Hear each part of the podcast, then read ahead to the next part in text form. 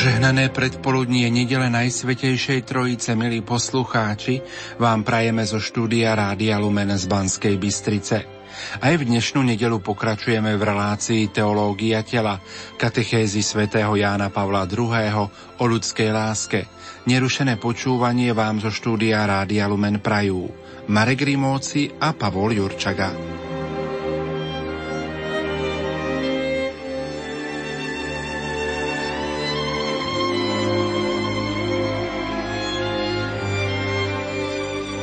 Knihe Dôverne s Bohom na dnešnú nedelu čítame Veľké je jeho milosrdenstvo voči nám.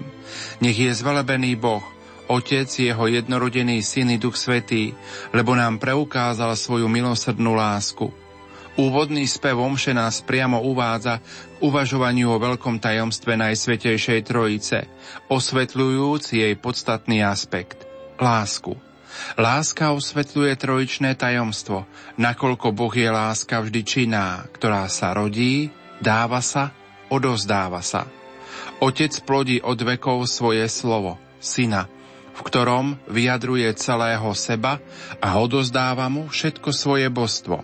Otec a syn sa dávajú a vlastnia jeden druhého v akte nekonečnej lásky, v dokonalom a podstatnom darovaní, ktorým je Duch Svetý.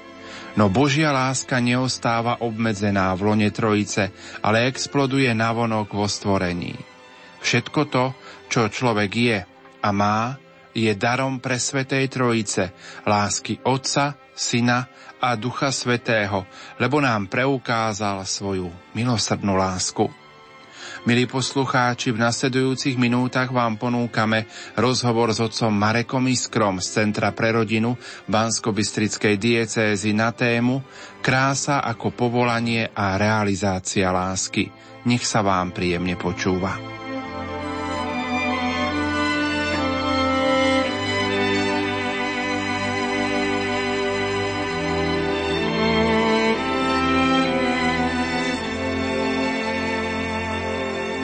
Viac ako mesiac sme v našich katechézach hovorili o narušení vzájomných vzťahov medzi mužom a ženou, ktoré tu je v dôsledku prvotného hriechu. Je to bolestivá realita, ktorú si uvedomujeme aj v našom každodennom vzťahu a v našom každodennom živote. Minulý týždeň sme s otcom Marekom Iskrom začali katechézu na tému Prejavená pravda je láskou a realizovaná láska je krásou. Bolo to na slávnosť zoslania Ducha Svetého. My chceme v dnešnú nedelu pokračovať v rozvíjaní tejto katechézy.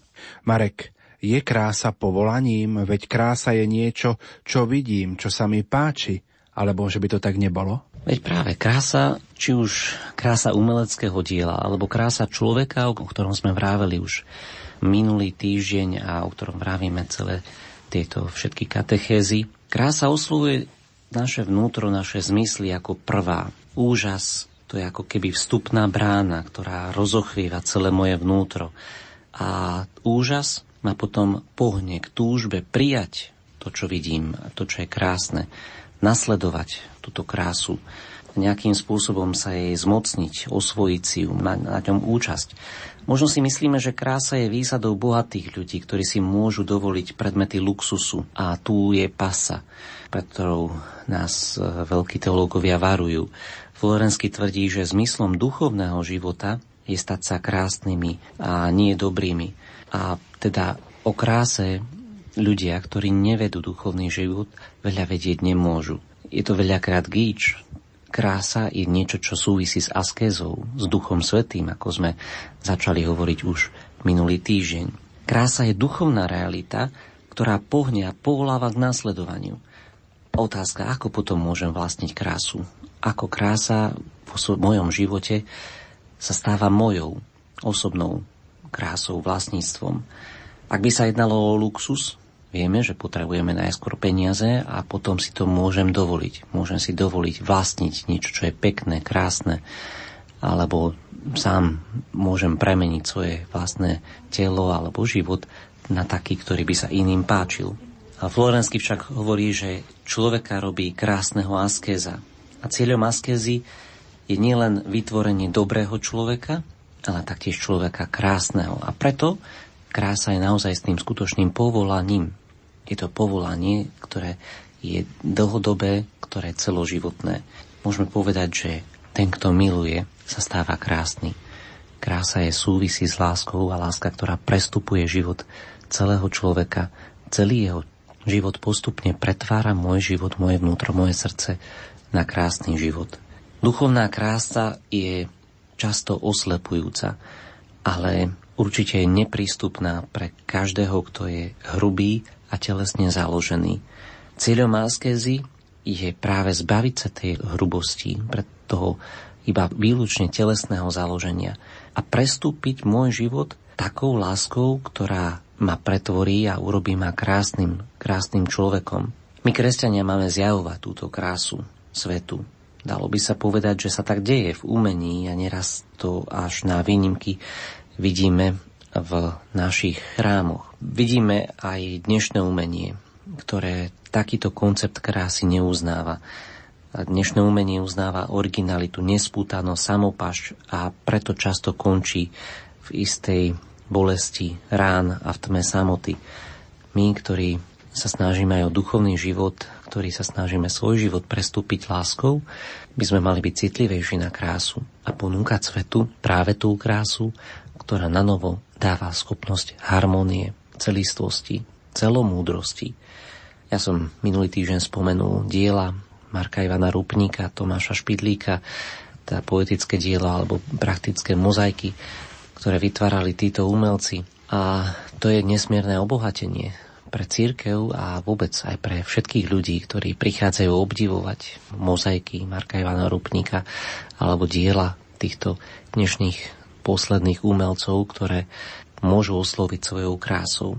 Ten, kto umožňuje vidieť krásu v stvorení, je v skutočnosti Duch Svetý. Potrebujeme Ducha Svetého na to, aby sme mohli vidieť krásu. Zvláštny termín pre propis krásy, celistvosti, zdravosti, nepoškodenosti a jednoty nám poskytuje ruština Tomáš Špidlík, ktorý má takú dušu východu. Rusku, ruská duša je jedna z jeho diel, ktoré ruská idea, ktoré poznáme, hovorí o kráse ako o slove celomúdrosť z ruštiny. To slovo hovorí o kompaktnosti, stabilite, osobnosti, sviežosti, duchovných sílach, symetričnosti ľudského vnútra.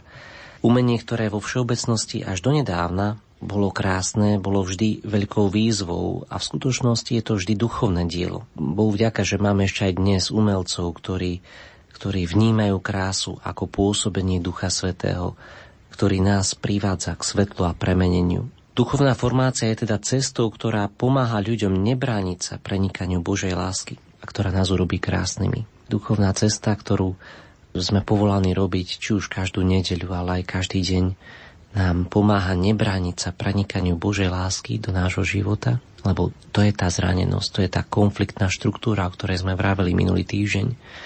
Keď ja vo svojom vnútri to isté zloženie, ktoré mám, ale zabraním prieniku Božej lásky do môjho života, nedokážem v mojom živote odraziť tú Božiu lásku, ako to svetlo preniknúť do mojho vnútra, odraziť ju k druhým, som ako uhlie, ktoré pohltí celú tú Božiu lásku iba pre seba a nakoniec môže iba zhorieť. Alebo opačne, ak Božiu lásku vo svojom živote nechám prenikať, prežiariť a odovzdávam ju druhým, vtedy sa stávam diamantom, krásnym diamantom, a to je výsledok práve tej duchovnej snahy, ktorú ja síce potom môžem vidieť na živote toho druhého, ale som schopný aj nasledovať, lebo nechávam v svojom živote prenikať Božieho ducha do môjho vnútra, celistvo, integrálne, jednotne. A preto veľmi sa mi páči, že, že krása je realizovaná láska. Krása je realizovaná láska, nielen taká romantická, nielen niečo, čo je navonok, ale zhmotnená, praktická, osobná realizovaná láska. Človek sa skutočne podobá Bohu vtedy, keď prežíva slobodné medziľudské vzťahy. Človek sa nemôže sám obdariť láskou, nikto sa nemôže sám seba milovať tak, že bude šťastný. Avšak má povolanie spolupracovať s Duchom Svetým a žiť skutočne v súlade s Bohom. Prenikať ten svoj život jeho, jeho láskou. Budem pokračovať výrokom Sergeja Bulgakova, tento ruský teológ hovorí, že v zhode s celou tradíciou jediným prameňom lásky je Otec. A Otcovú lásku odhaľujú dve osoby, Kristus a Duch Svetý. Svetý Irenej hovorí, že sú to dve ruky, ktorými sa Otec prejavuje. Čo to ale znamená, že Kristus a Duch Svetý sú také dve ruky, ktorými sa otcová láska prejavuje. Každá láska, ak má byť pravá, musí obsahovať, hovorí kardinál Špidlík, aj veľkonočný rozmer obete, mučenictva, obetovania seba samého, ale zároveň musí byť schopná prežívať slávno, svetlo, úspech obete, víťazstvo nad smrťou a šťastie. Podstatou Božej lásky totiž to není útek z utrpenia, bolesti, zranenosti, krehkosti, ale práve zotrvanie a preniknutie láskou aj tých chvíľ, ktoré sú veľmi bolestné. A toto je to najobťažnejšie obdobie v živote každého človeka. A toto je tá práva dráma duchovného života človeka. Nečudu, že mnoho manželských párov po pár rokoch spoločného života končí svoje vzťahy.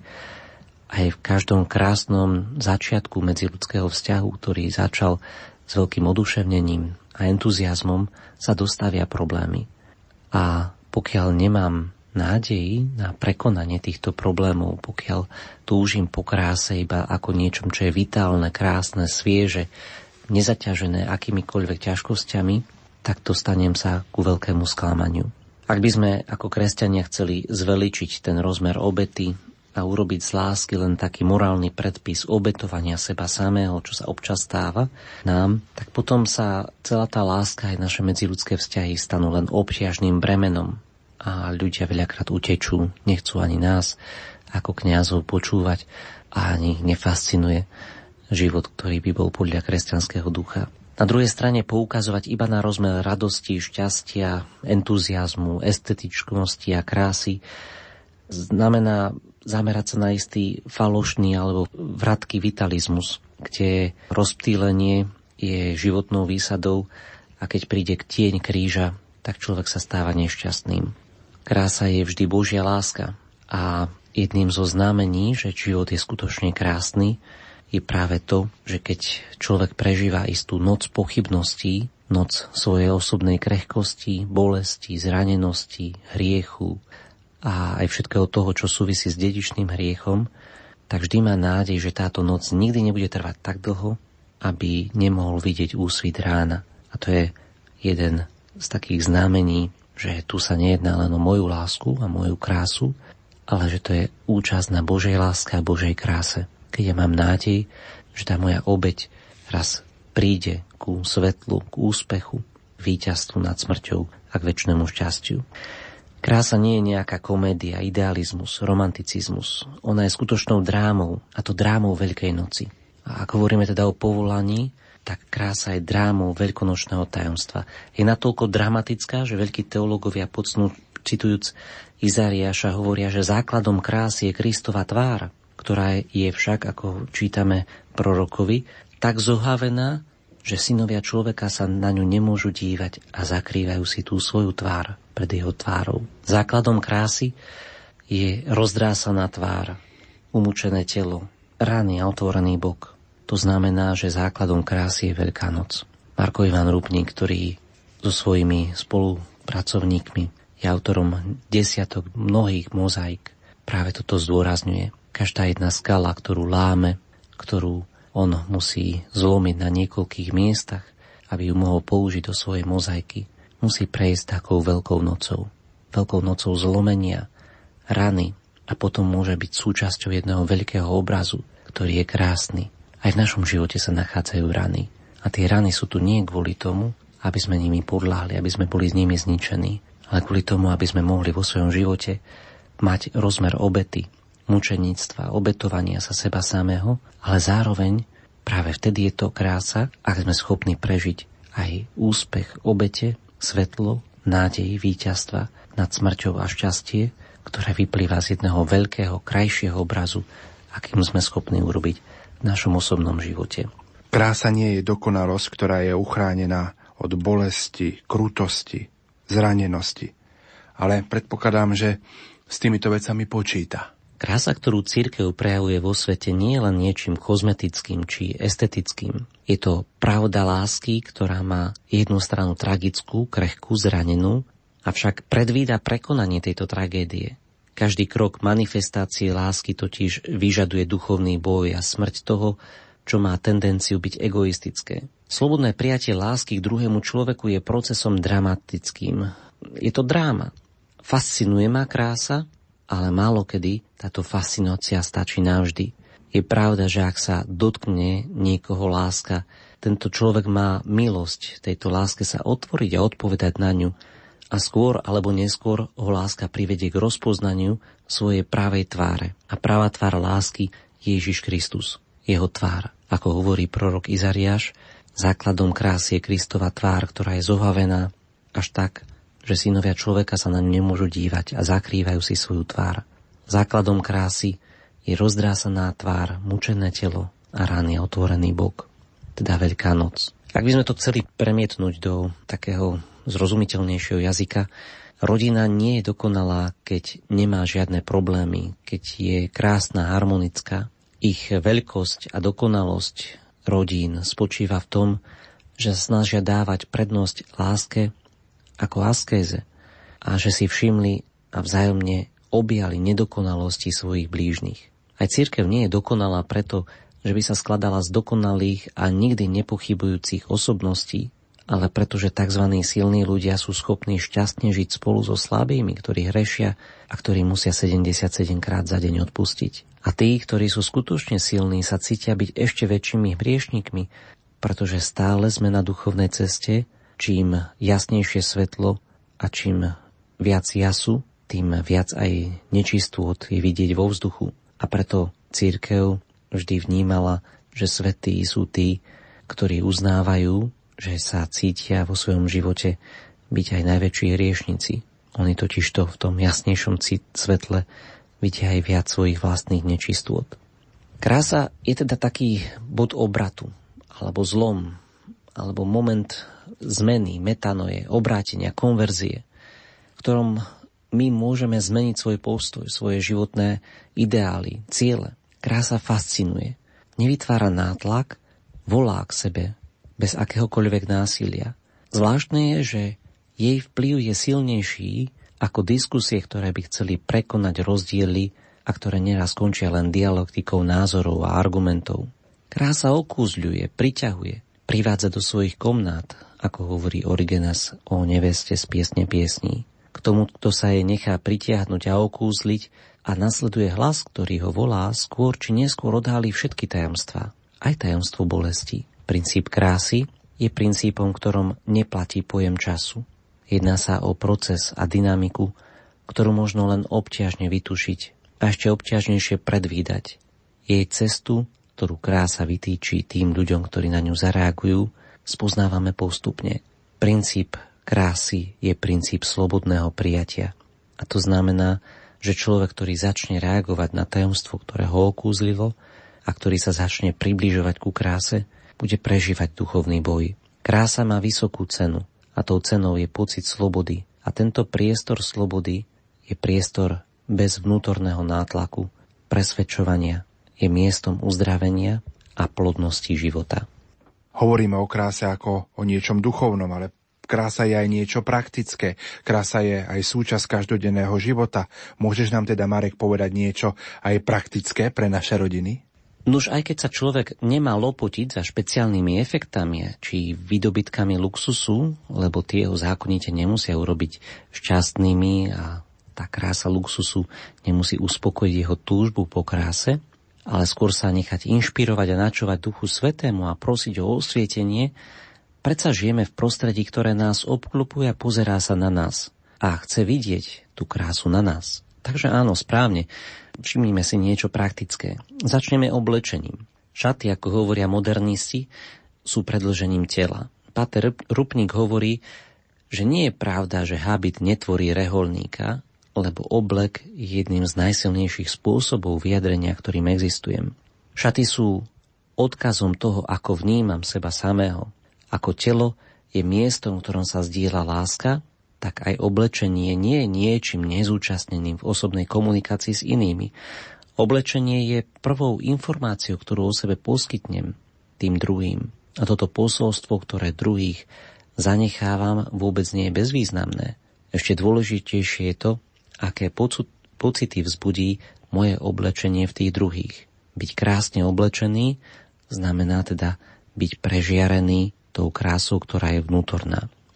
Rovnako tak naše izby, v ktorých bývame, aj oni utláčajú osobnú stopu do sveta okolo nás. Krása má moc premieňať, ak v našich domovoch dýcha harmónia, prichádzajúceho človeka prekvapí toto duchovné prostredie a je ním zasiahnutý.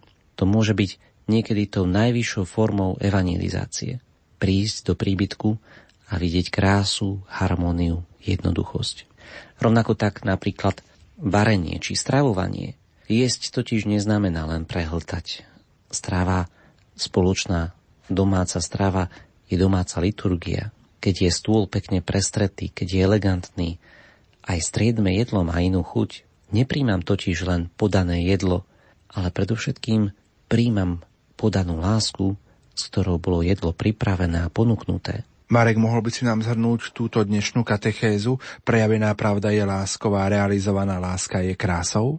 To, čo chcem povedať, je to, že krása nezávisí na ničom inom, iba na láske, ktorá z nás vyžaruje. Krása nezávisí na ekonomickom štandarde. Aj v tej najchudobnejšej miestnosti sa môže nachádzať tá najväčšia dôstojnosť giest a môže v nej byť posvetnosť prostredia.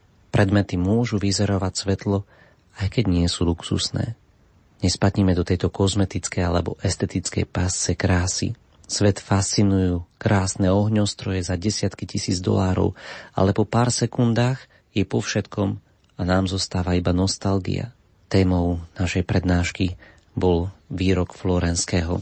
Prejavajná pravda je láskou a realizovaná láska je krásou. Iba realizovaná láska je skutočnou krásou. Tá priťahuje, ozdravuje okúzľuje. Krása je to, čo fascinuje. Necháva slobodu vo svojom vnútri a dáva silu prekonávať ťažkosti. Počíta s ranami, počíta s bolestiami. Preto je potrebné mať krásnu církev, mať krásny byt, krásny kláštor, krásnu faru, krásnu rodinu. Pričom krásny znamená jednoduchý, prostý, nehovoríme o luxuse, ale o kráse, ktorá vyjadruje radosť z Božieho stvorenia, toto je bod obratu a toto je aj východisko zo zranenia, ktoré predstavuje dedičný hriech. Milí poslucháči, v uplynulých minútach sme vám ponúkli rozhovor s otcom Marekom Iskrom z Centra pre rodinu Bansko-Bystrickej diecézy na tému Krása ako povolanie a realizácia lásky. Už o týždeň brat Jan Jendrichovský z komunity Miles bude hovoriť na tému údiv, skúsenosť, zmysel, dar zbožnosti, krása lásky a nádhera tela. Požehnanú nedelu Najsvetejšej Trojice vám zo štúdia Rádia Lumen prajú Marek Rimóci a Pavol Jurčaga.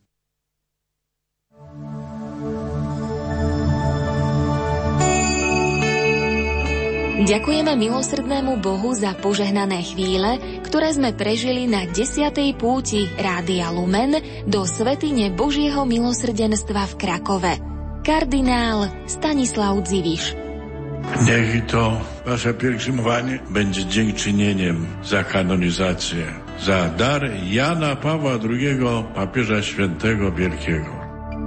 Ďakujeme za všetkých, ktorí ste s nami putovali i za tých, ktorí nás počúvali.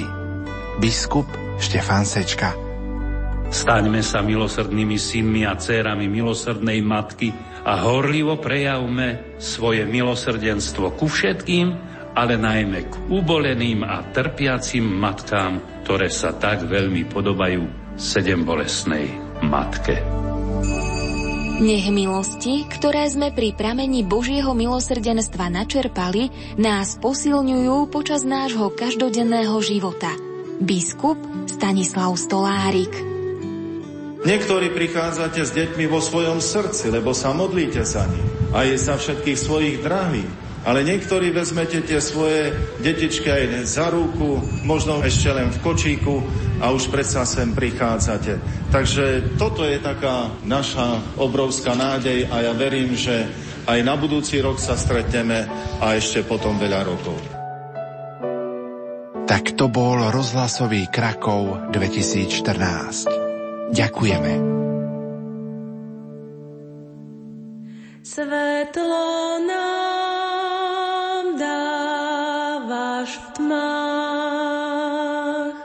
Si sám